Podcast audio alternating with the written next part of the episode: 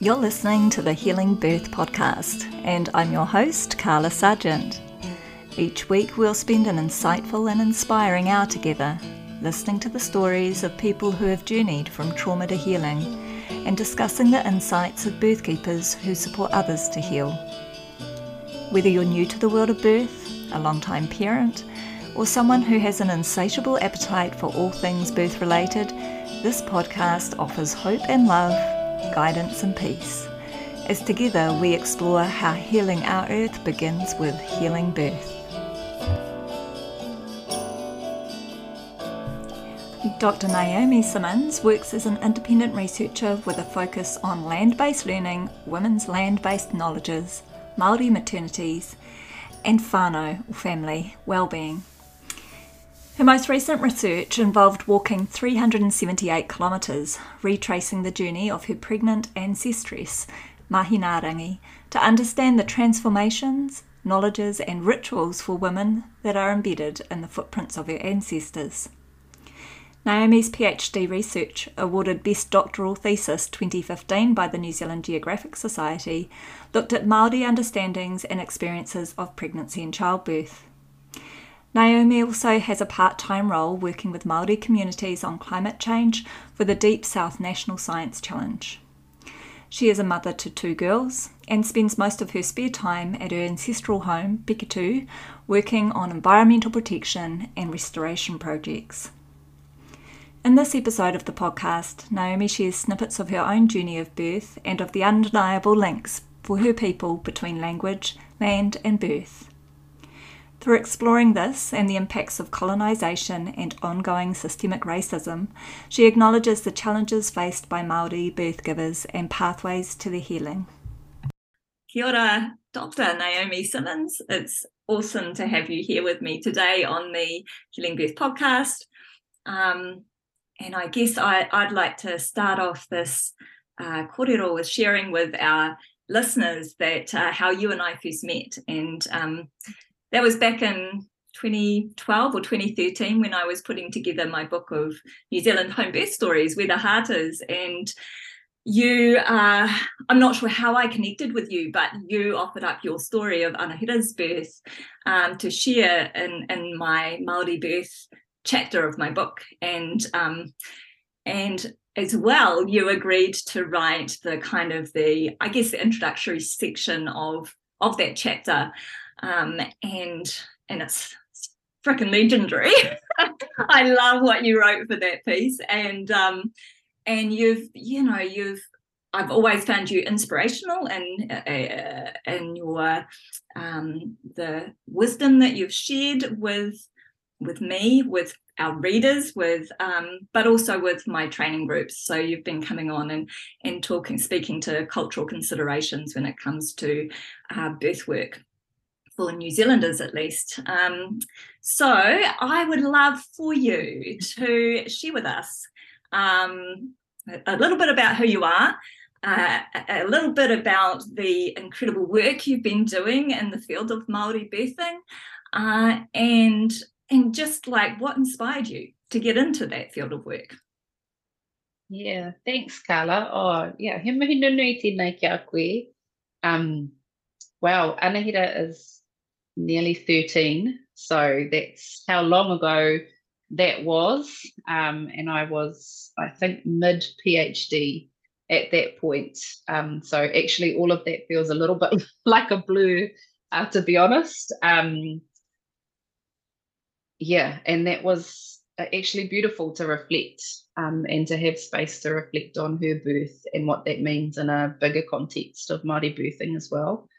Um, and I guess that's effectively what I've been doing for the last 13 years, really, in terms of my research and just personally as a mother, um, and have since had uh, Hine Karohirohi, who is six and I'm 26 weeks hapu with number three.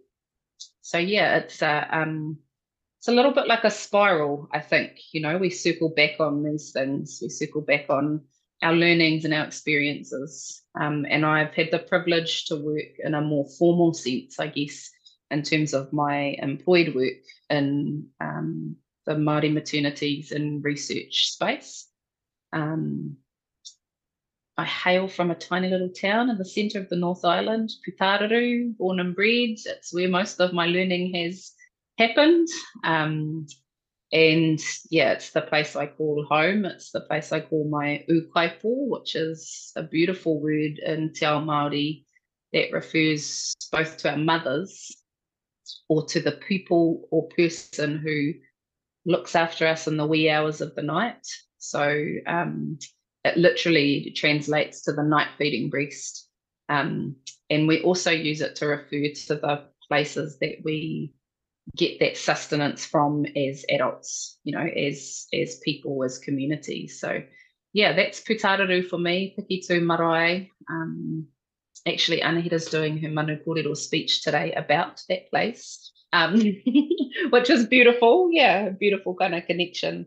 Um, and yeah, my work, I finished my PhD in 2014, and that was looking at Māori woman and whānau experiences of pregnancy and childbirth in Aotearoa really with a view to looking at um, where they found knowledge about Māori birthing from, how they were supported to enact that in their own birthing experiences, um, what were the challenges, what were the opportunities, um, what's the kind of historical impact on Māori women and whānau in the birthing space.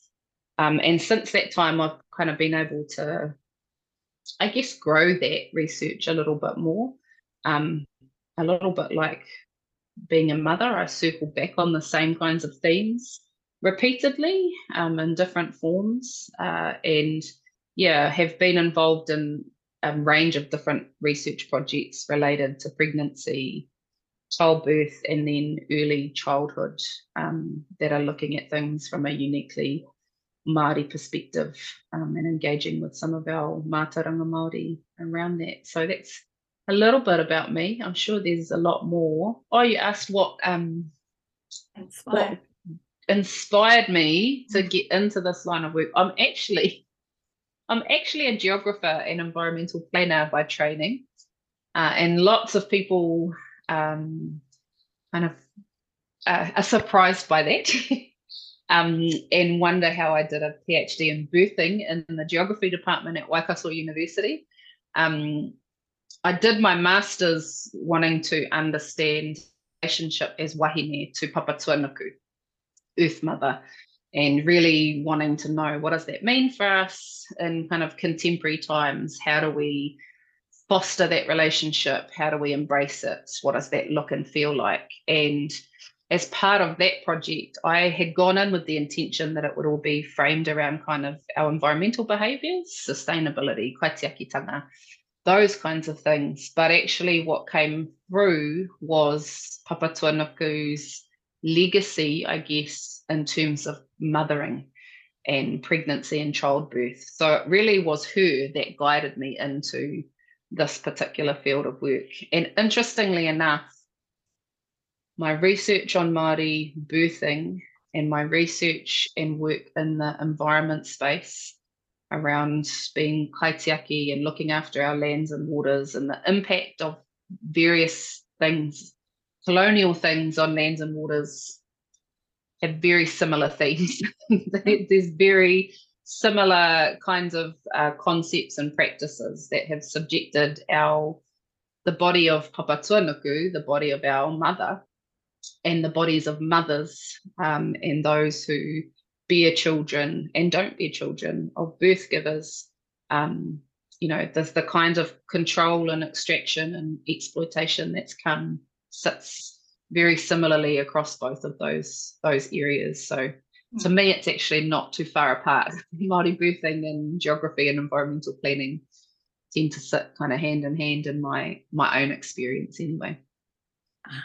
I love that. I love hearing that connection. And, you know, I've heard you speak um, a number of times about, um, yeah, the impacts of colonization on Māori birthing, but uh, but about specifically about the language um, and the connection piece between Papatuanuku, between land and uh, birthing bodies and um, and birth. You know, there there is this real link in the in the language. The reo is um, such a, a, key part of understanding the impacts of uh, of colonization on on Maori birthing. Um, so it does all tie in and, and uh, you know thanks for describing that a little more i remember when i reading the title of your thesis and thinking geographies and Maori maternities like where's the connection? But you know you've just yeah um, made that beautifully clear. Um, can you speak to some of the key, uh, I guess, findings or the key um, uh, pieces that came through in that research? Like, what are some of um, what are some things that are going on in terms of Maori birthing um, that where we can where we can see those impacts of colonization or the you know systemic racism that's still alive um, in in our country. Yeah, so there's a few there's a few things, and maybe I'll start um, and pick up off what you've said around that relationship between, you know, birthing bodies and birth givers and the land and the whenua. So uh, across all of the research that I do, um, that is the kind of primary focus is what is the relationship between wahine and whenua, and that sits in our whare tangata. So that sits in the fact that we are born from the land um, and to me, that's both where the impacts of colonization have have been, um, you know, really traumatic for us as birth givers um, and as birthing bodies. Um, but it's also where the healing sits. Yeah. So in in that relationship, which is a it's a real lived relationship with the land. It's not a metaphor.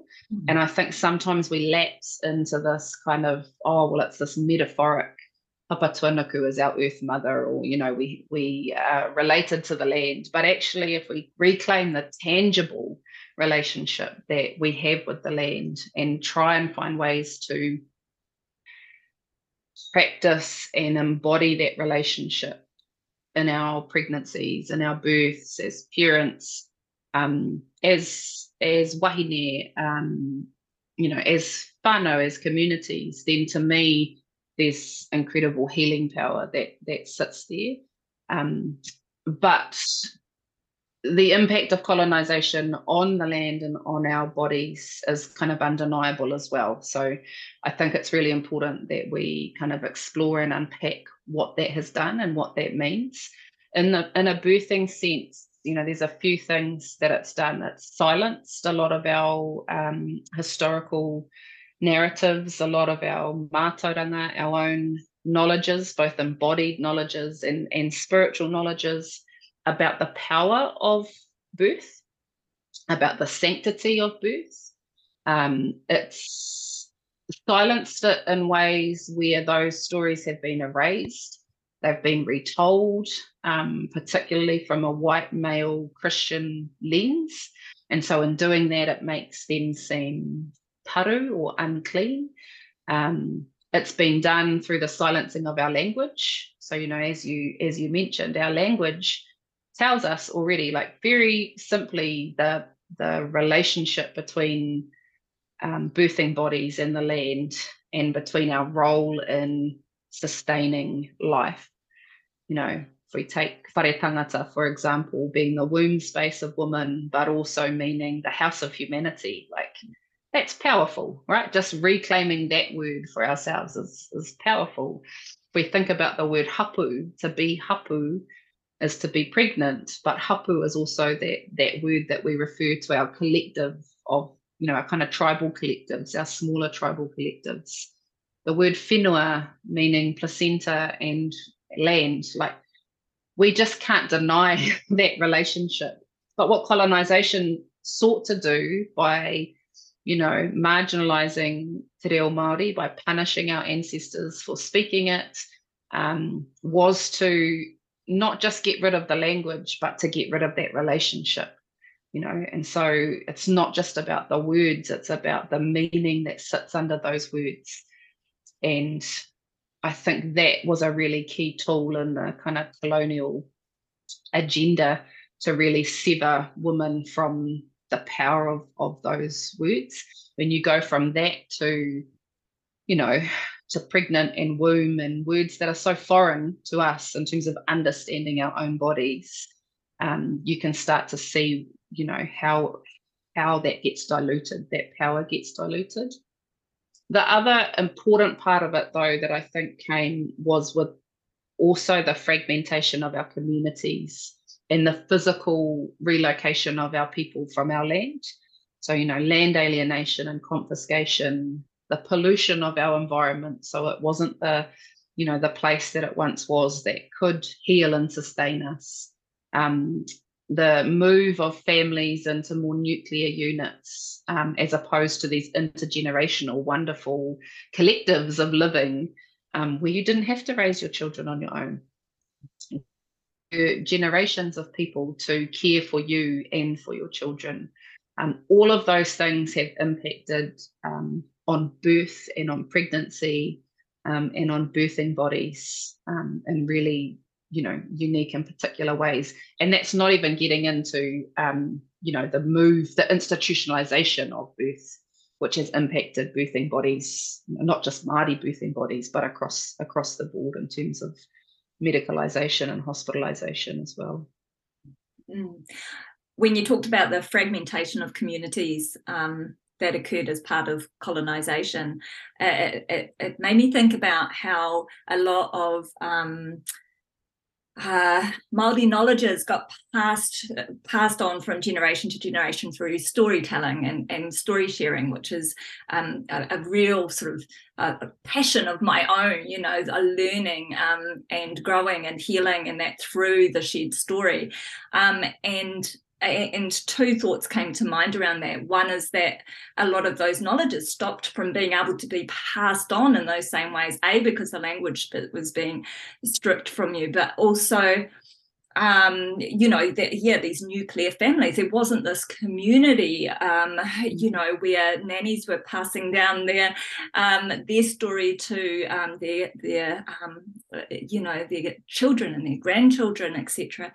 Um, and but also i know i've heard you talk about um, where you talked about how uh, the, the stories were retold from a very white male Christian uh, sort of uh, through that sort of lens.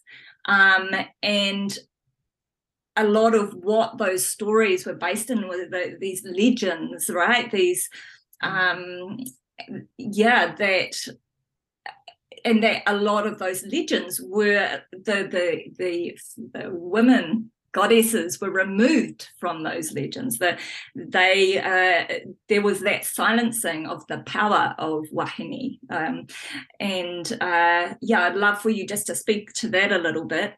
Um, because yeah, I, I, I found that quite inspiring. I, I know that growing up as a as a Kiwi kid, I um I did learn some of the the legends, you know, um, and yeah, I don't recall learning about any female goddesses. Um, this was all new to me. Hearing you speak to this, yeah. Yeah, and you know the the beautiful thing about our histories um, because when we position them as myths and legends, they're kind of put in this realm of fairy tales, right? They're, they're put in this realm of things that are not quite true. They're interesting things you might tell a child, but they're not an integral part of your historical makeup, right? Your, of who you are. When we when we reposition those narratives as histories, they are our histories. We have a genealogical relationship to these women, to these atua wahine, these female, you know, powerhouses. Um, when we reposition them into historical narratives, into our cosmologies, our, you know, the creation of our world, um, and when we reposition them as being accessible to us in the here and now, not just through um, you know a story but actually through reclaiming a, a, relationship with them and finding ways to relate to them. What are our ritual? What's our ceremony? And you know Ngahuia Murphy does amazing things around around that how we can reclaim that relationship. And it's necessary work for us to do and to think about what that looks like now in 2022 because it was stolen from us. They were either erased from the narratives or they were vilified. So they were made to be the villains in the story, you know, kind of old hags, um, you know, the scary, witchy kind of characters in those re- those colonial retellings. Um, or they were marginalized. So they were a side story to some kind of masculine, heroic, you know, episode, you know, Maui doing his thing. And Maui's awesome, but so too was Mahuika. So too was Taranga. You know, so too uh, all of these amazing atua wahine. And I think what what we miss out on because of that, um, as young girls, yeah, I didn't learn about atua wahine. I knew about Papatuanuku, maybe a little bit about her and and that was it as a young Māori girl. And what we know now through the work of um, the likes of uh, Aroha Yates Smith and Ani Mikaere is that there were and many others but there are hundreds of atua wahine. There are hundreds of these amazing powerful uh, female deities that we can draw on and that we can relate to and that we can seek you know we can lean on and lean into um, and you know being able to have that for our girls now for our boys for all of us for all of our tamariki um, for them to know those people to know those atua to to think about their relationships with them. Because yeah those colonial retellings just erased or marginalized or um, you know, made them as kind of sideline characters and they weren't, they were main characters in their own story, right? They were these just amazing wahine who did amazing things, as were many of our ancestors. So when we talk about our these are our spiritual deities. The, these are the, the the atua that preside over a whole range of different things. Hine te were being, you know, kind of key for us in the birthing space, but but there being many, many others. But so too were our ancestors, you know, our wahine ancestors and our tane. Um, they did amazing things. They left us with a whole beautiful, rich, complex, messy kind of legacy of um, lessons that we can look to. And so that's a whole nother bit of reclamation too, right? How do we retell their stories? Because they were also erased and marginalized uh, in many instances as well. Thinking back to um, Anahira's birth, your first your first baby, um, can you see impacts of of colonization of what we're talking about here on your own experience? Yeah, I think we had um, because I was, I guess, researching in this space, I was surrounded by a very strong fan, by a very, very strong whānau support. Um, her birth was a big journey of reclamation for us. So, what can we do in this pregnancy and birth that is going to reclaim parts of our um, Māori practices relating to birth? And that was a lot of discovery because, you know, that was only 13 years ago, um, but there wasn't a lot available in terms of resource. Um, I had to do a lot of talking within my own uh, whānau. And I mean, that's part of what I found in my research, but also with my own whānau, is there was a real silence, a, a real um, silence around knowing what those practices were or how they might be reclaimed now. So I think that was a big thing for me. It was a it took a big effort. I mean, this was my job, right? I was researching this stuff, and it still took a huge amount of effort to find information, to find practices, um, to to be able to reclaim in her birth. Um, key for us was reclaiming the return of the the whenua ki te whenua, of returning the placenta to the land. Um, that was really, really important for us because right through to my generation, our whenua was not returned. You know, that was a policy of the of the hospitals at that time that that was, you know, they were to be incinerated or, or you know, put down the sluice or, or all of that awful stuff. That I still kind of wonder what the impacts of that have been on us, um, you know, that the unseen impacts that that has had. So to be able to restore that was was really important. Um, and part of the reason we birthed at home was also to to try and move outside of that um, hospital system that in previous experiences, not necessarily in pregnancy and birth, had been really marginalizing in terms of our ability to be as a whānau, um, in terms of you know our own autonomy um, and decision making power as wahine and in terms of our you know cultural practices as well. So we i made a very concerted effort to try and move as far outside of that um, system as as i as i could at that point in my journey. You know first time mother too those are um, can be kind of scary decisions to make um, if you're the first in your whānau to do something like that. You're the first to reclaim muka, for example, and you know all of all of the professionals are saying we don't know how. Tell us what muka is for those. Oh, who, yeah.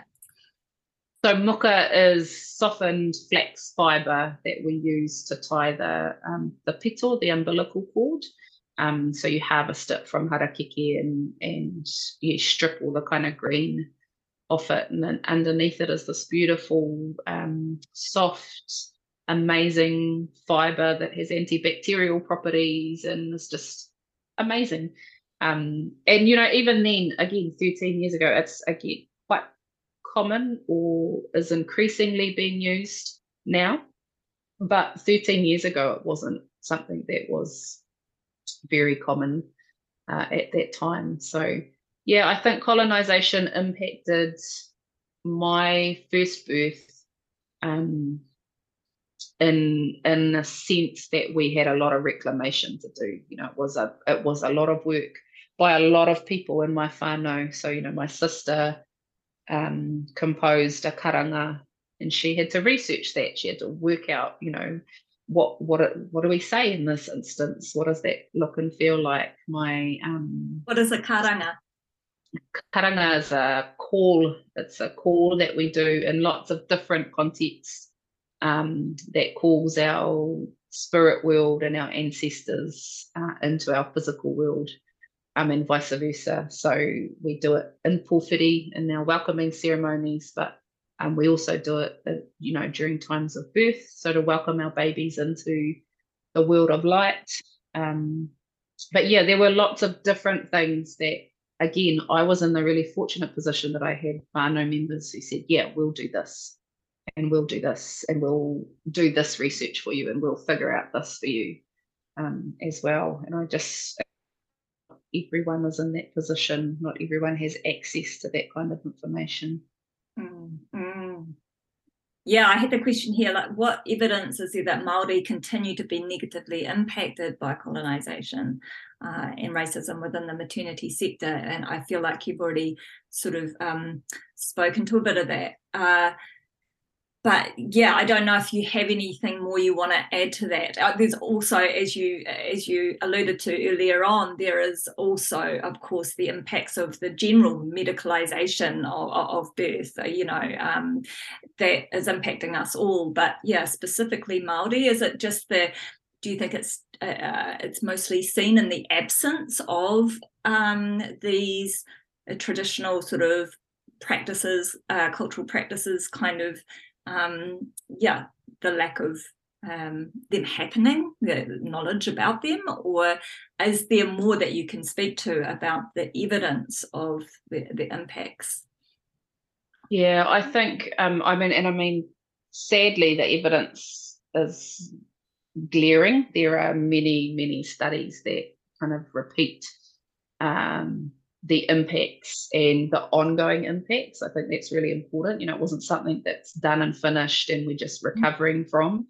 It's repeated in, you know, in multiple different ways for each wahine who who goes through particular experiences. I think it is reflected in the absence of particular traditional knowledges and practices, but I think it's also reflected in um, the lack of a Māori workforce um, or a very limited Māori workforce in the birthing space. It's reflected in cultural incapability in much of our health workforce, or you know, the need to build that capability up, um, to even understand those concepts, to even understand the tapu, the sacredness of uh, birthing bodies. Um, so you know, again, that's an absence of cultural competency. Um, in terms of those who care for us, I think it's reflected in the fact that we still invest uh, a lot of our trust in experts who are trained in a Western medical context. Um, and we don't necessarily always put the same trust in our uh, traditional healers. Um, you know, we're still trying to restore the place of our traditional healers, our traditional birth attendants. Um, I think it's reflected in the institutional racism that unfortunately many of our whānau experience all of the time in our maternity system. Um, and you know, I know there are moves and there are big there are big moves and big shifts, and these are really good things. So it's not consistently experienced by whānau, but um, I think it's still present, and I think whānau are still very vigilant and kind of um, on high alert when we enter in a lot of those particularly institutionalized birthing spaces um, around what we may or may not be enabled to to do um, and what you know various policies and practices might do um, to impact us uh, both in a physical sense and a spiritual sense and i think that spiritual component of birth is one that gets overlooked a lot um, as well. The, just how significant that is for us as Māori and as whānau. Absolutely. Yeah, and uh, and I don't know the figures off the top of my head, but I can 100% guarantee that the statistics for uh, Maori um, will be poorer in terms of uh, birth outcomes and um, and you know we know that nationally uh, suicide is the leading cause of um, maternal deaths in New Zealand. Um, but that that statistic is particularly high amongst our, um, our, our Māori community. So, uh, and that speaks volumes about the lack of um, support for understanding of um, Māori needs when it comes to, uh, you know, the spiritual and psychological um, uh, aspects of, of pregnancy, birth, and, and motherhood. Yeah, those are devastating statistics. I don't have the numbers either, um, Carla, but they are, you know, they are much higher than non-Maori, um, and they are too high. you know, they are too high. One is too high uh, in our communities. You know, one maternal suicide death. You know, but our perinatal um, mortality rates are and our outcomes are much poorer. Um, and you know, that's a that's clear evidence and it's consistent evidence that has, you know, again been repeatedly highlighted by um, those working in the sector as as unacceptable um, in terms of of the impacts and the ongoing continued impacts on on birthing bodies, Māori birthing bodies. Mm-hmm. What advice would you give to a hapu mama who you really want to step into their power um, uh, with regards to their birth experience or those who have already experienced a traumatic birth, perhaps, um, in order to find healing and safety uh, when it comes to their next birth? Yeah, that's a great question. Um, I think there are many there are many things we can draw on um, at this time when we're hapu, when we're carrying new life.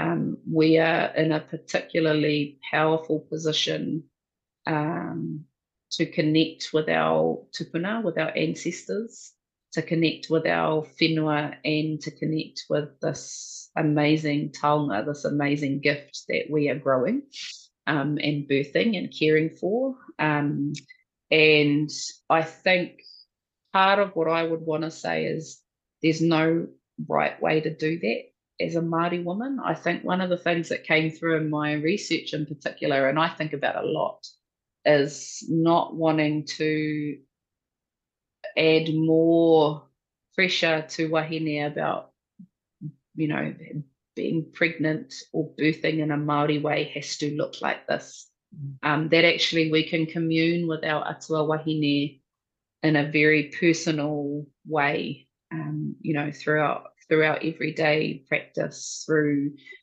karakia, through you know incantations, through our intentions, um, through being on and with the land and the environment, um, you know, through singing to our babies, through talking to our babies when they're in the womb space. Um, you know, there are um, there are tools, there are cultural knowledges that we can reclaim, but if you don't have access to those or you know you you are limited in terms of your ability to engage with those then you still hold that power you know whether you speak te reo Māori or don't whether you know your you know traditional histories of atua or not regardless of that as a hapu mama as whare tangata you still hold this incredible power and sacredness and you can commune with that and you can find ways that fit your context to commune with that. Um, the other thing I would say is where possible, find a community of support that understand that power, that understand and support and care for the, that sanctity um, of, of the maternal body, um, of birthing bodies, of our tamariki. Find those connections. They might be online, you know, they might be in the places that we don't expect them to be. Um, but but search and find those because they're really important for us to be able to lean on each other. But that those support systems also exist in our spiritual realm and in our land and our environment. So even if we don't have those, there are things we can lean on. You know, there are things we can lean into. Um, there are sources of strength that we can kind of we can gain. And you know this is such a precious time such a precious time for us.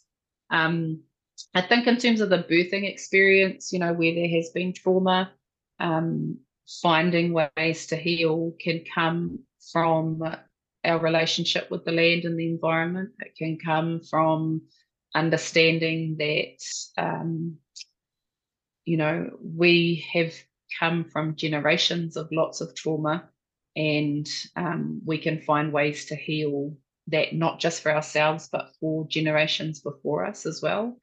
Um, I think that's really important. Um, and what that looks like in each context is quite different, but there's some amazing resources and support uh, for wahine now that you know weren't in existence five, ten years ago uh, as well. Mm-hmm. Yeah, there's a, a a few places um, around Aotearoa that offer hapu wānanga, um, you mm. know, specifically kind of Māori focused um, antenatal education, which I've heard a lot of positive things about, um, you know, over the years. Um, and those seem to be growing in, in number, which is awesome. Um, yeah. I would love for you to speak into um, uh, tell us the story of your recent hikoi that you ventured on. Um, you recently shared shared the story at the um, at the uh, Home Birth Aotearoa conference, and um, yeah, I was spellbound listening to your story, and I would love for you to to um, to share with us, yeah, what that journey was about for you, um, why why you did it, um, and what you learned what you. Yeah. Yeah, I kind of come back to the spiral that I spoke about when we first started talking. So the end of my PhD thesis it finishes with a chapter called Never Ending Beginnings. And it's, you know, again, I keep thinking of the spiral where we kind of circle back, not over the same, but, you know, we kind of keep circling around and around. Um, and so my circle back around um, was to to understand um, the story of one of my ancestors, Māhinaarangi. Um, and I wanted to know her birth story. So she birthed Raukawa, who my tribe is named after. Um, she did so in a pretty epic way, if I if I can say that. Um, and in my PhD thesis, I kind of touch on her story a little bit, but I knew through that journey that her story needed much more space to be explored and told and understood and kind of unpacked. And so this hikoi, this walk, was really to reconnect with her story, which basically, um, well, quite superficially actually, she walked um, very heavily pregnant from the Hastings region on the east coast of Aotearoa um, and walked probably, she walked probably around 600 kilometres um, up through Waikaremoana to Whakatane, across to Tauranga, down the Kaimai Ranges, across the Waikato River, and then over to a place called Rangiatea. And she went into labour and gave birth along the way. So she gave birth at the bottom of the Kaimai Ranges. Um, and there are a whole lot of places named after her labour and birth and caring for her newborn child in and around that. So I wanted to understand um, what that journey would have been like for her, um, what it means for us. Why did she go the way she went? What, you know, what did it feel like? What did it look like? How did she do that pregnant and birthing and caring for a newborn child? Um, and so, yeah, at the end of 2020, myself and six other Raukawa women retraced that journey. Um, so over 23 days, we walked about 380 kilometres. Um, so nowhere near what she would have done, and we weren't pregnant at the time. Um, but it was a journey of kind of reconnection to her story. Um, it was a journey that started off kind of chasing her. I well, that was that's how I think about it for myself. I was chasing her, and I somehow along this big walk was going to find her and be enlightened, and you know, find healing and and you know, transformation, because I'd find Māhinaarangi. And what quickly came to be one of the biggest lessons of that journey for me was that she actually is me and I was so busy chasing and wanting to find her that I forgot about myself and I forgot about the strength and power that I had in the here and now and what that meant. And so I had to really kind of transform my thinking about her as this thing that was outside of myself, you know, as this person that was out there that was you know that I was trying to find and find relationship to. And actually I found her when I turned inward. Mm. and when and because you're forced to when you're walking you know 20 20 30 kilometers a day and you are tired and have blistered feet and all you can do is think about you know, and very similar to labor and childbirth. You get to a point where you actually can't think about anything else outside of yourself. And you have to turn to the power that you have sitting within you which are your ancestors, which is your land, which is everything that we we externalize. When you reclaim that and have to go into yourself, which is what we had to do in the hikoi, that's where I found Māhinaarangi. And and um, you know, that was a huge lesson for me, which is why I say, you know, when you said what's my advice is we have that relationship, we have those relationships with our atua inside of ourselves. We don't need to externalize them all of the time. You know, we we can find external ritual that will help us in that that communion with them, but actually they're part of us. And so in our journeys, finding that, finding that way to commune with them as part of us, I think is really important. So yeah, we did that walk. I mean, there's so many lessons and so many learnings and you know, just amazing things that came from that from that journey. But a big part of it was reconnecting to that story, that birthing story of of Māhinaarangi, um, and and just her power and her magic. Like that's the word we used the most to describe that journey was magic. All of us, um, you know, we talk about the, the spiritual elements of it, but there, there was there was something else. There was something kind of magical um, in a very physical, painful kind of a way. Um, you know that that um, it was the first time in a long time, I think, for me as a wahine that I felt imaginative and curious and playful and you know I could see possibility. And I think for me, I've lived in such a kind of hectic very um, you know full on world of um, lots of head stuff you know like having to sit in my head you know, academic work research work is a lot of head stuff. And this was an opportunity to come back into my body and the land to come back into that alignment with body and land. And you know and that alignment and aligning my, the my body and the whenua with our ancestors and with this other group of amazing women you know the creative potential that came out of that was mind blowing. It was was incredible. I find it really, really moving hearing you talk about it. I've, I've, I've heard you share the story a couple of times now, but and it, it gets me right in the heart space. Um, and, and as you were sharing, I was reflecting on a conversation that I was having with a, a beautiful um, hapu uh, friend this morning. Um, and she was talking about her first pregnancy um, 15 years ago, 16 years ago, uh, and how she'd done all the all the planning and prep in her pregnancy. And she, you know, she had the uh, she's going to have the beautiful candles at her birth and the like the pretty this and the nice that and the she'd done all that work and i'm putting that in little you know inverted speech marks here she thought she was doing the work. Um, she ended up having, a, you know, a birth that went nothing like what she had hoped for, and ended in a, a cesarean. And um, and now here she is, pregnant again, um, 16 years later, and uh, and she's doing the work to prepare to to have a, a beautiful healing birth experience this time um, at home, and uh, and she's realized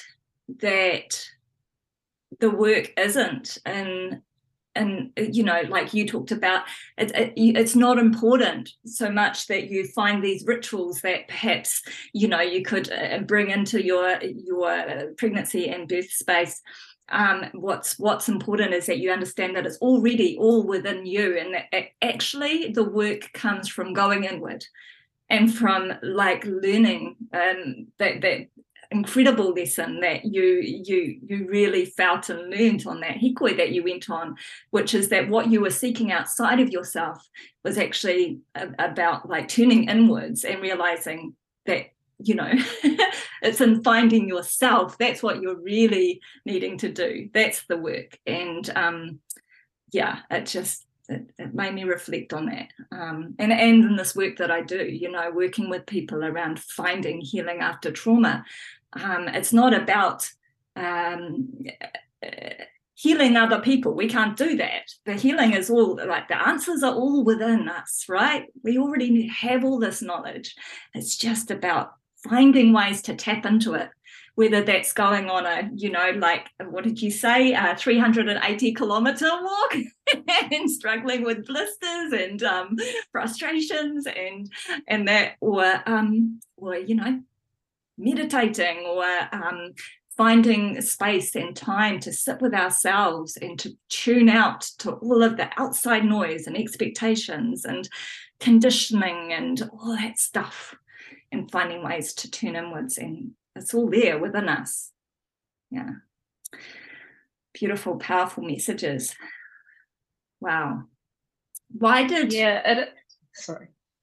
I was just going to say, like, I would love to hear what you're going to say there, but also a question that I had in mind around um, uh, why did Mahira, Māhinaarangi go on this hikoi when she was pregnant? Why did she do that journey? What was that about? What was what was she thinking? well, this is this is the question I was trying to find out, Carla. um, I, I, was just going to say, um, you know, I think I think it is important to go inward, and you know, I think our our ritual and our language, and you know, there are a whole lot of tools and and things that can support us. But yeah, you know, it, it's like labor and birth. You know, we can have all the support systems and the tools and the strategies around us, but ultimately it comes back to us and this baby, us and our whare tangata, us and our tupuna, um, our ancestors. You know, it, it becomes a very intimate kind of embodied uh, thing for us to do. So I'm all for finding the rituals and the tools and the things that support that. I think those are really important, mm-hmm. but they're not necessary all of the time, and all of them aren't necessary for everybody. you know what I mean? Um, I, Māhinaarangi went on this journey because she was awesome and because she had this incredible strategic foresight to create a place in the world for us as her descendants. That's my ultimate belief. It is a love story. She moved from where she was raised in the Hastings area at Kahotea to create a new life with Turongo, her partner, the father of Raukawa. Um, he was building a house for them at Rangiatea, so that was her kind of migration to to set up this space, set up this home, uh, her and Raukawa, and it would be our home for generations thereafter. The way she went though wasn't the most direct route, and that's where I come to the conclusion that she had strategic influence and strategic foresight because by birthing that baby where she did, no one can ever deny our tribe, the her descendants of their relationship to that place. Yeah, no, she left a whole lot of cultural knowledges embedded in the land by giving birth and laboring where she did.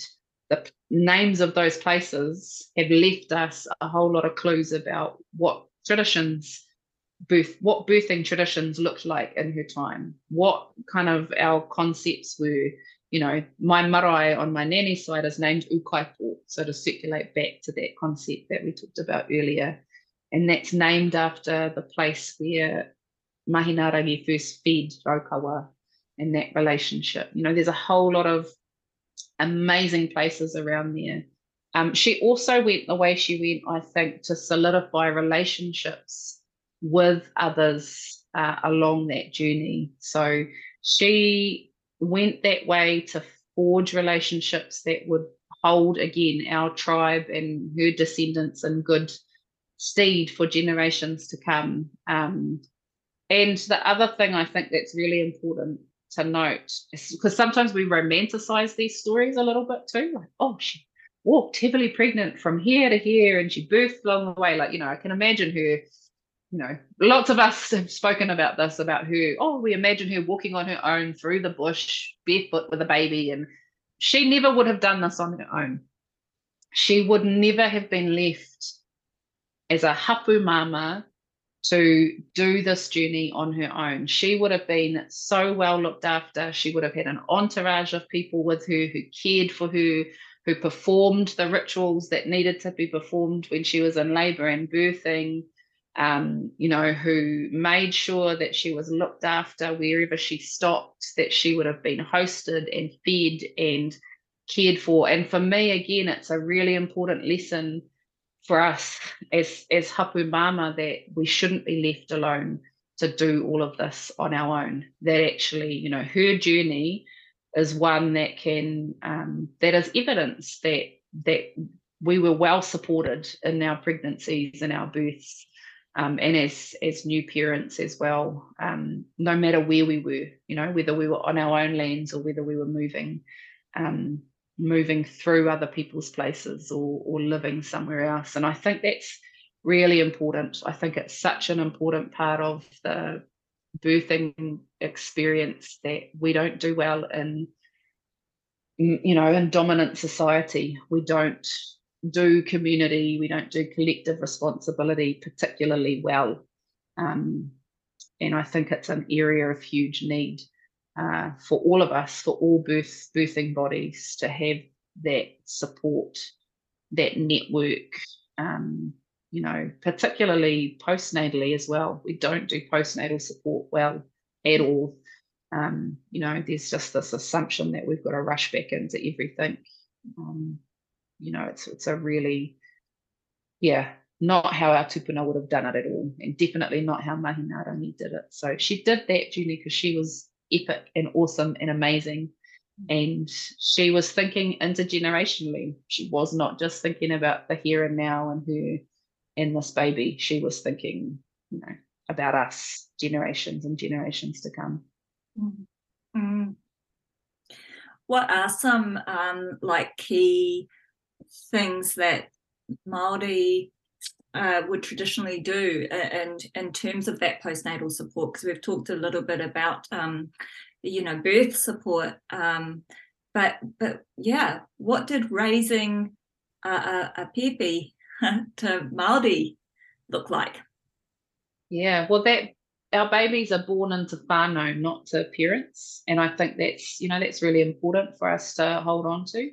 Um, again, when we were living collectively, that was just something that came quite easily, right? We lived collectively, you know, we lived intergenerationally. Um, parents could actually get back and be doing everyday things because the grandparents were there, you know, and they were at a time in their lives where actually slowing down and being with children was a really important part of of of that intergenerational education. So for me, I think in terms of postnatal support, we do need to, to look at how we can reclaim collective support for whānau and what does that look like. Um, and you know, again, that's going to look different for every whānau in this context. For some of us, it might mean that we do have our our parents or our grandparents living with us for a period of time. For others, it's around, you know, you might not have anyone in the same town as you and, and how do you actually draw in collective support um, around that. I think though postnatally as well, we had a period of time where the birthing body, the birth giver, stayed in a state of tapu. So we stayed in a state of sacredness uh, until, uh, for a period of time until the tohi ceremony was was performed. And the tohi ceremony was really releasing that mother and child. And there are, there are a number of ceremonies actually postnatally, but tohi was one of them.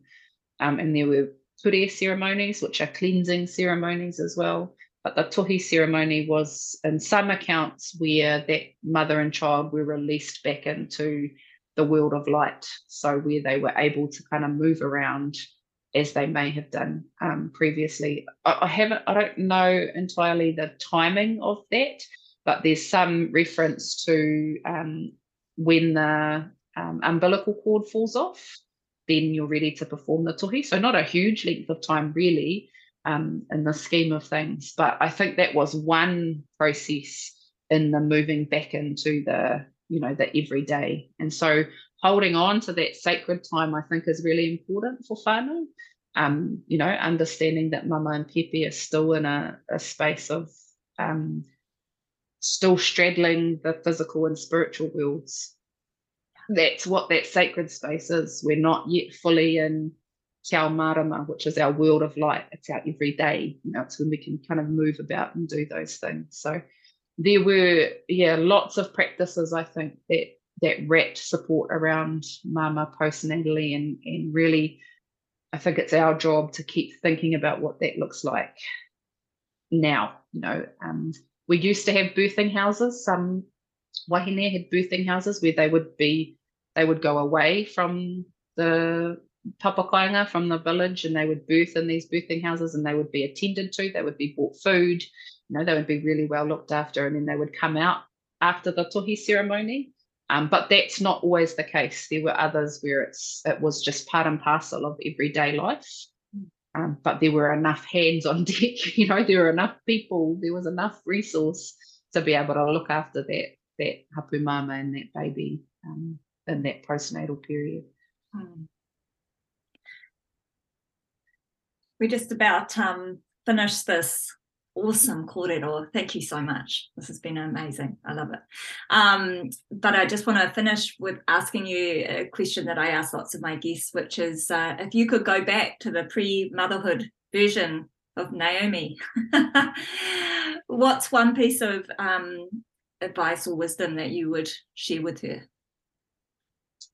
That's such a hard question. It's a great question. Such a hard question. I'm not even sure I would recognize the pre-motherhood Naomi. That's probably the first the first thing I would say.